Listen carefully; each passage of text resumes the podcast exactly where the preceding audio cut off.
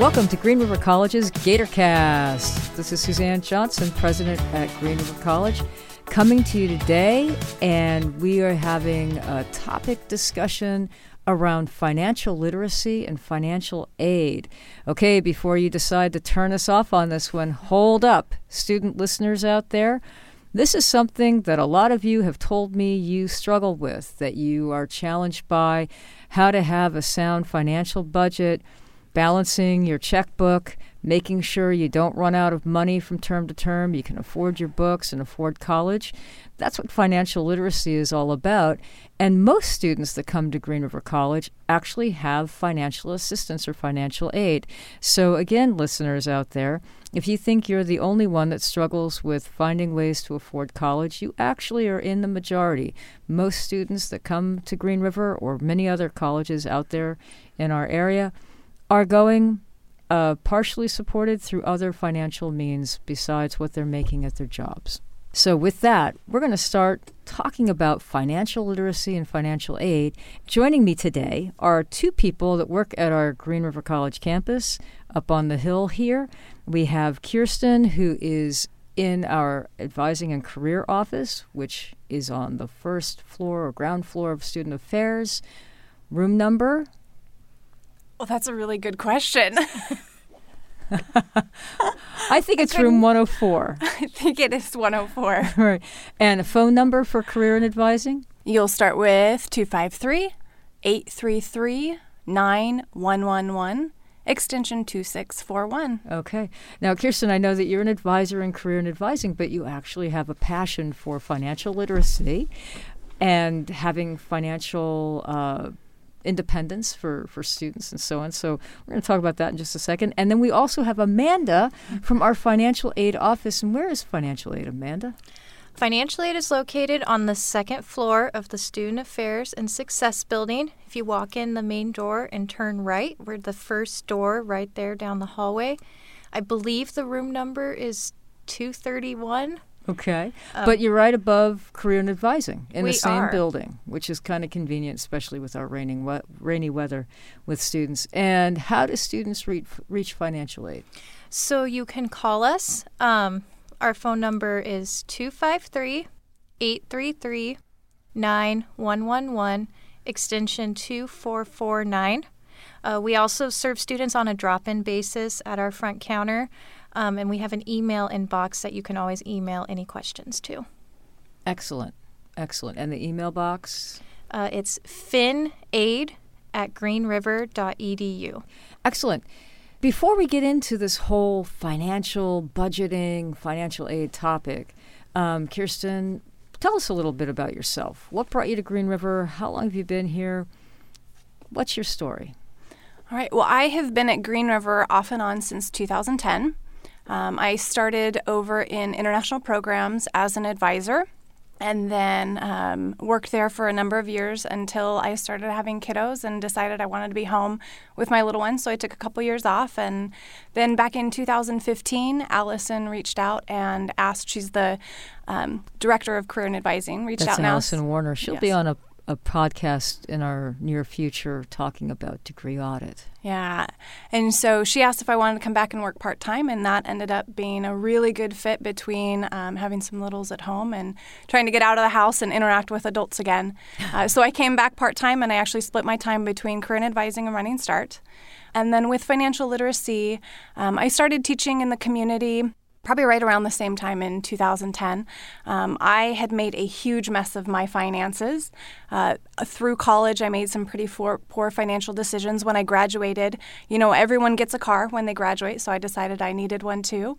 Um, I had student loans to pay back. Um, I married my husband and got his student loans too, and we realized we were about $100,000 in debt. We didn't have a house. Wow. Didn't have anything to show for it. So we learned what you're supposed to do with your finances, and ever since then, I've been trying to help people not make the same mistakes that I made or help them get out of debt when they have realized they've made a mess of it. Okay, so all of our listeners out here, I think we're going to get some life hacks today. it's always great if we can learn from others' uh, lessons so we don't have to repeat them or do them ourselves. So let's hold the phone on that. How about you, Amanda, up in financial aid? Tell us your story. So I'm actually from Auburn. Uh, grew up, moved here when I was five. Uh, grew up in the Auburn School District. Graduated from Auburn Riverside High School. Um, a local. Yep. Definitely a passion for helping my local community. I went to UW Tacoma, and while I was there, I worked in their teaching and learning center as a writing consultant. And that's where my love for helping students really grew, just watching students grow and succeed and being a part of that process, helping them develop their own voice in their writing. Um, I just, when I graduated, um, my degree was in business management, but I just couldn't leave working with students. Um, so coming back to Green River was great because I got to still work with students, but also be helping in the Auburn community. Um, so it really just kind of merged both of those together. I started in financial aid four years ago. I was a program coordinator. Uh, so I did a lot of emails, helping at the front counter, answering phones, um, really just getting to talk to a lot of students and learn about Green River student experience and especially um, financial troubles. Um, and then about two years ago, I became the student loan specialist. And so I started processing all the student loans. And I was one of those lucky people who managed to graduate from college without any student loan debt. Um, wow. So I think I never really realized how much debt people take on until I was processing all of our student loans and just seeing each quarter, you know, the hundreds and thousands of dollars of debt that um, Green River students are taking out alone. And when you multiply that by all the schools across the country, um, you know, I'm surprised, honestly, that our student loan debt isn't more. Well, one of the advantages of attending Green River College is that we are the affordable option. Yeah. Um, as a public community college, public college, um, students who come to us or community members who take a course are fortunately able to have a tuition, have course fees um, that are less than other institutions in the area. And that's one of the benefits of, of being at Green River. It's so interesting, too, because oftentimes people don't value things that are inexpensive. Um, as if something that's less expensive is uh, a lesser quality mm-hmm. or um, of value. In fact, Green River College delivers a high quality education that is comparable to any other institution around in the state or outside of the state. And incidentally, it just happens to be an affordable option. So I think one of the most important things to, to say before we jump into a whole bunch of questions, and I know our listeners probably have a ton of questions as well, would be this. In terms of thinking about whether a person can afford college, is there ever a situation where finances are a reason that one ought not pursue a college degree? I think it's not a reason to not pursue a college degree. I think it's a reason to be diligent in picking which college degree to pursue. Um, there's so many different options out there, types of degrees length of program and cost of school. I think it's about taking the time to diligently weigh your options and figuring out which option is going to be the best for you because a college education is an investment. So even if you are putting yourself in debt today, um, depending on the investment you make, the return on that could be greater than if you hadn't put yourself in debt to begin with. That's a really good point. And for our listeners, it becomes really important to understand that having some some credential or certificate or degree after high school is absolutely um, essential in the context of long term economic stability and livelihood in our state now. And you'll hear this over and over again for students out there that might be running start students still in high school or just out of high school, beginning college, or for the young adults out there listening to this episode. Although you may be employed in a particular way right now. The ability to move forward um, will probably or likely hinge on further training, further education. Green River is here to provide that. We know that there are many, many jobs in our state going unfilled because we do not have those who need, who have the necessary skills and abilities to do those jobs. And Green River is a viable option for you to come, find the, the right training, the right education for what your needs and your future plans might be. So keep this in mind. Money is never the reason why one cannot achieve um, a certificate, a credential, or a college degree. It's all about the planning. It's all about choosing wisely and choosing correctly for your future. Thank you for bringing that point out there, Amanda. So let's jump into some questions. You know, many students think that they're the only ones that need financial help in going to college. Uh, that most college students pay for college themselves. Is that really true? That's definitely not true.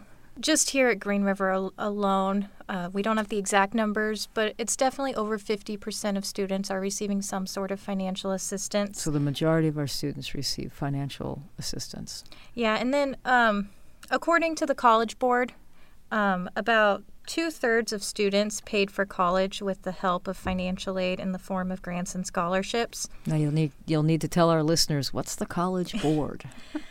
Um, so the College Board is uh, one of our government entities that does measure kind of statistics in regards to um, financial aid and student dollars. Right, so Um, it's national information. mhm. Right. So two thirds of all co- students that go to college are receiving some sort of financial assistance. Yes. So if a student feels like they're the only ones that might uh, be looking at how to afford college and thinking that this could be a challenge for them, what they need to know is that this is something that most students have to contend with. Yeah, it's definitely something every student has to figure out. Even if you're paying out of pocket, it's still a process and a planning process to make sure you're getting your funding in time for the tuition deadline, um, making sure you have the resources to pay for the classes you're registering for, and then also making sure you're going to survive those three quarters and have the funding in place um, so you can be successful in your classes and complete.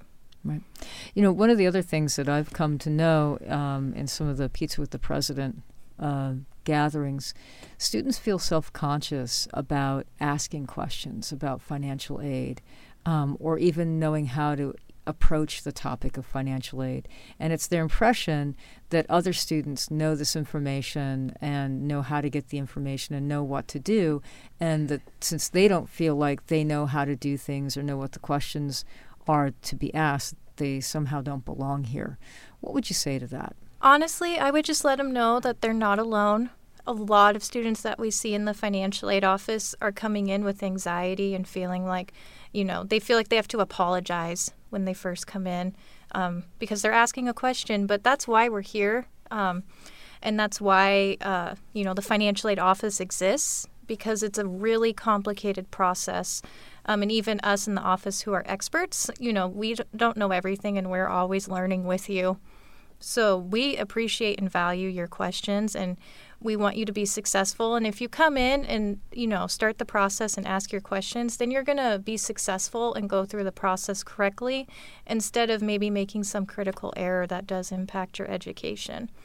Um, i think it helps too with especially in student affairs all of our offices kind of being on the same page. So when someone is meeting with like kirsten in career and advising um, sometimes talking with a non-financial aid person can help help you feel more comfortable um, and they can also point you in the right direction that you need to go and they'll know who you need to be speaking with to get your questions answered. A lot of times when I am uh, working with students on oftentimes non financial aid related things, uh, questions of financial aid will come up, and all the advisors down there know enough to answer basic questions. And anything that gets a little bit too complicated, um, will definitely get you connected with someone in financial aid that can take care of that. That's great. And you know, when uh, you were mentioning, uh, Amanda, that it's a complicated process and not everybody has all the answers. And Amanda, you're, you're bringing this up, uh, Kirsten, you're bringing this up too. Uh, I'll just share with the audience, you know, both of my kids, although not kids anymore, 24 and 22, um, they both went to college, and I had to fill out financial aid forms every year. And I will confess to the audience that I never did it correctly the first time. Um, and so, you know, even for a person who has gone through college, um, graduate school, and, you know, familiar with the world of, of college, you know, life and higher ed, even I, as a parent, could not get those financial aid forms filled out correctly the first time through. It always had a flag and, you know, need more information or didn't do something correct. Um, so I think it's just good to put in perspective that this whole process of of seeking assistance or seeking financial aid, which is quite normative, quite typical um, for how many finance their educations, is not an easy and clear and obvious, you know, road. And so making mistakes, having questions, absolutely is just completely normal. So let's talk about students and financial aid. A lot of times, students believe that to receive financial aid, they have to be a full time student. Is that really true? No, it's not. And unfortunately, that's one of our probably least favorite rumors that goes around. We're not sure. Oh, so it's a rumor. Okay. We're not sure who started it and who keeps perpetuating it. But for financial aid, you definitely don't have to be full time. Um, this ba- is really important because so many of our students come part time they're not carrying a full course load every term. So let's talk more about that. Yeah, so basically, financial aid is kind of like a scale. So when we award you, we're always going to default to awarding you the full time amounts. Um, but every grant and loan has its own um, requirements and stipulations. So if you're less than full time, basically what we do is we just prorate your funding down to whatever credit level you're at. Um, and so usually it's still enough money to cover your education. Uh, you just have to let us know that that's your plan, and then we can let you know what the new amounts are going to be and have it that discussion to make sure it's all going to work for you, the student, um, financially for the quarter. That's I love the the word you used, a scale, right? So depending on how many credits you're taking any given term, the financial aid will be in relation to that. Yes, exactly. Excellent. So, everybody, you've heard it here first.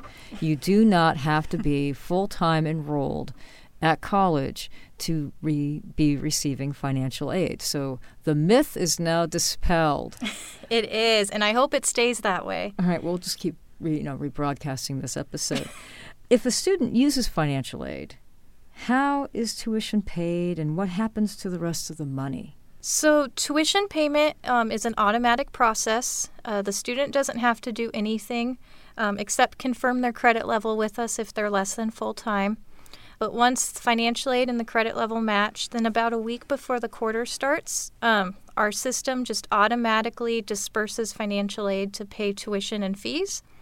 And then, if there's any leftover money uh, at the start of the quarter, that money is going to go to the student's bank mobile account. Okay, um, now Tell me what a Bank Mobile account is. So, Bank Mobile is the company that we contract with to disperse money to students. Um, basically, they're kind of like an internet bank. Uh, they're located in New York. And what they do is they receive the money from us and then they disperse it to the student um, one of three ways. So the student has a choice to either make an account with Bank Mobile and have like a debit card through them, or they can just have it direct deposited into their own personal bank account, um, or they can have Bank Mobile mail them a check. But since it does come from New York, it usually takes about an extra week. So oh, we, my, my hometown. we recommend they do one of the first two options so they can get their money faster. The check that they, they receive is that the money that remains after the tuition has been taken from it. Yes, so that's the leftover money after tuition has been fully paid and taken care of.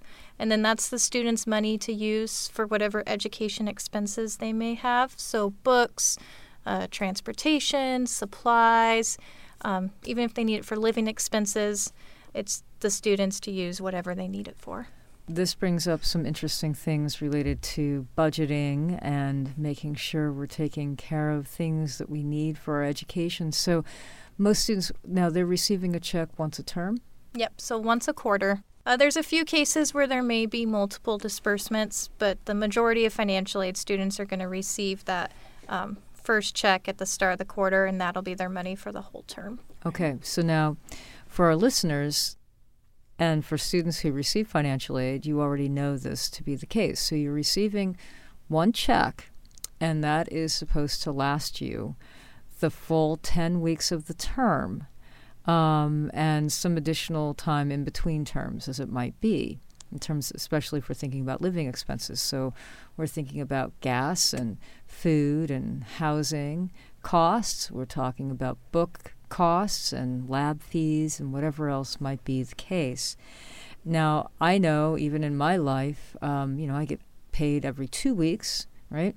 There's always a budgeting process. So you get that money. And so let's start talking about more of the financial literacy aspects and creating budgets because we've been focusing on financial aid a little bit, how it works, and the fact that most students receive some kind of financial aid. So, Kirsten, let's talk about that one check now, right? So, we're, you know, you're a student, or for our listeners out there, your tuition has now been taken out of that monies that you received in terms of financial aid. So, this is the money that's left over. What kinds of challenges have you found students facing getting that one lump of money um, right at the start of a 10 week term?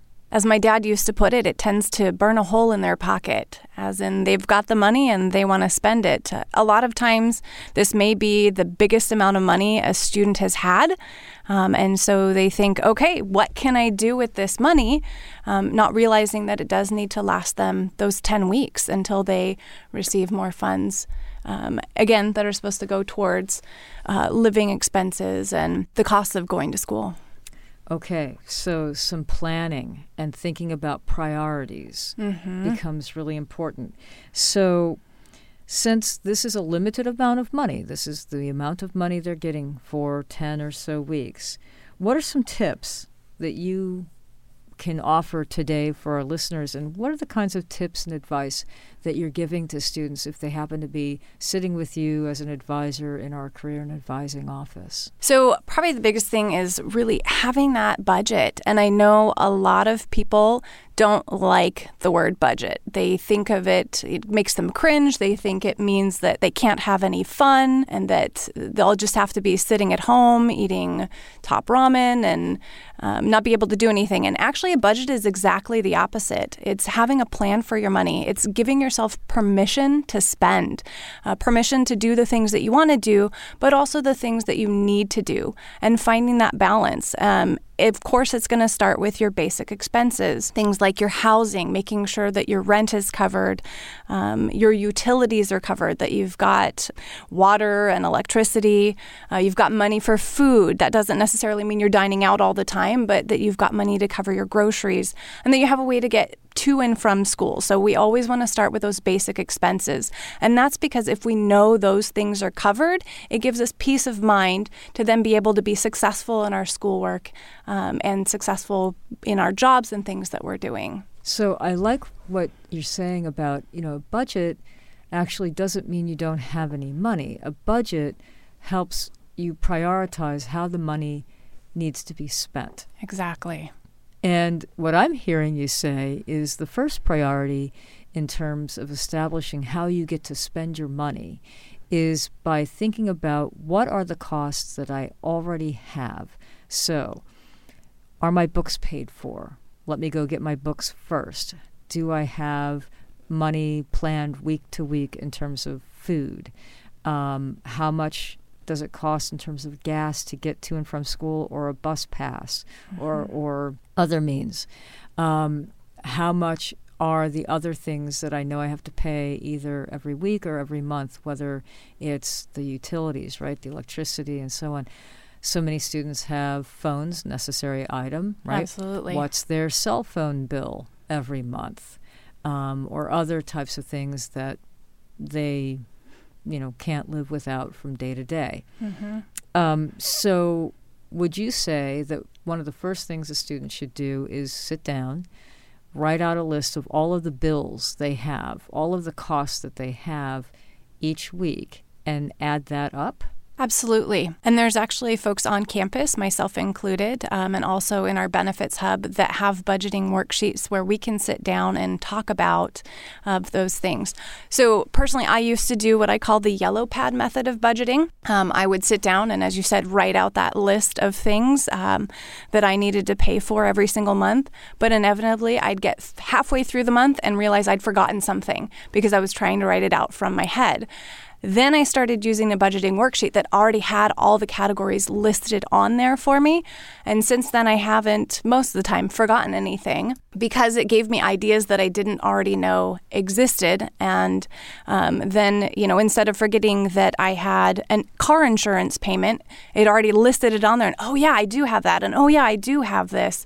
Um, so sometimes sitting down with someone and using an actual budget worksheet works really well for that because you may think of things that um, you would have forgotten if you used my yellow pad method. Okay.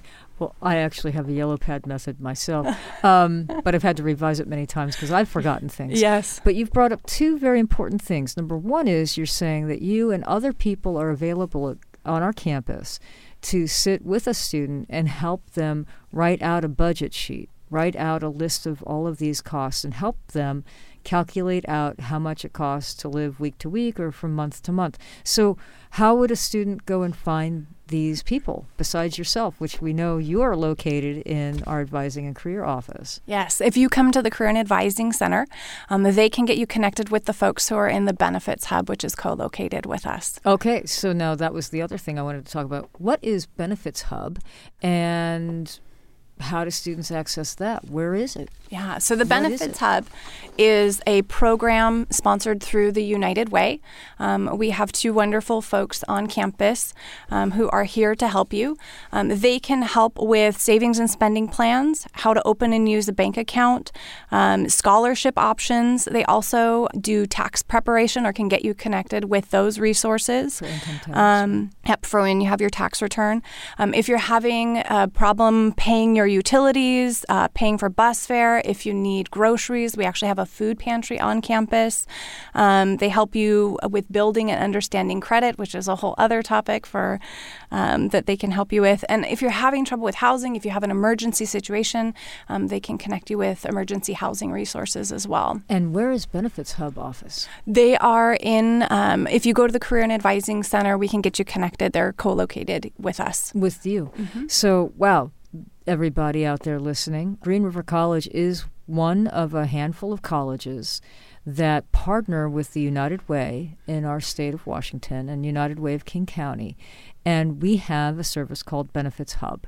And it does help with emergency housing, um, utility payments in terms of heat and lighting, food uh, insecurities. We do have a food pantry on this campus that students uh, can utilize. And these are uh, individuals that work at Benefits Hub that can sit with you and work out budget plans, um, expense planning, all the things that Kirsten is is describing to you. So you would sit, work out these uh, these uh, budget worksheets, mm-hmm. and then that will help the student know how much money is left over. Exactly. And then what do we do with the leftover money? So, with the leftover money, the goal actually is to not necessarily have anything left, but to decide exactly what you're going to do with your money. Uh, I found in my life that if I have leftover money, I tend to spend it three times because I remember, oh, yeah, I still had $50 to spend. And um, I wanted a new pair of shoes. And then, oh, yeah, I had $50 to spend. We want to make sure that we give what I call every dollar a job. Um, so, it's got something to do, whether that's going into a savings account, um, whether you decide this month, uh, I'm going to go ahead and splurge a little bit and go to the movies.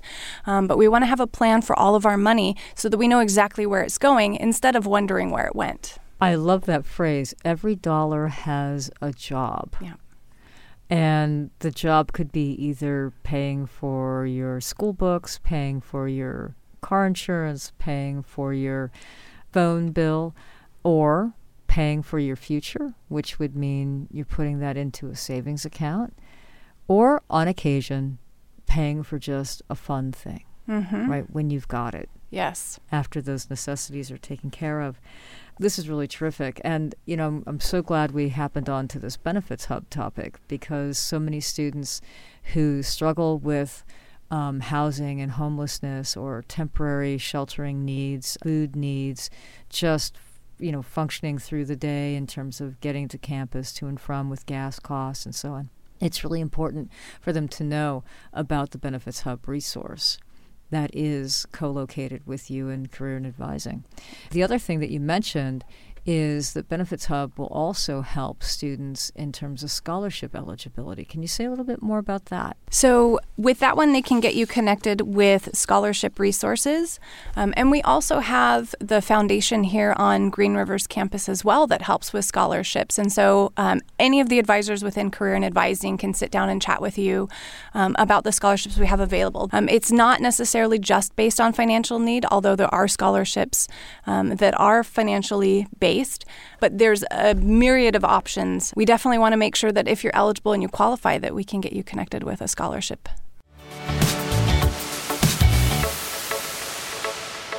Hi, listeners. I'm Carl, editor and producer of GatorCast. Thank you for joining us for part one of our two part financial aid and literacy episode. We'll return in two weeks with part two. Thank you for joining us, and if you haven't yet, please check out our resources at greenriver.edu forward slash gatorcast. Have a great day.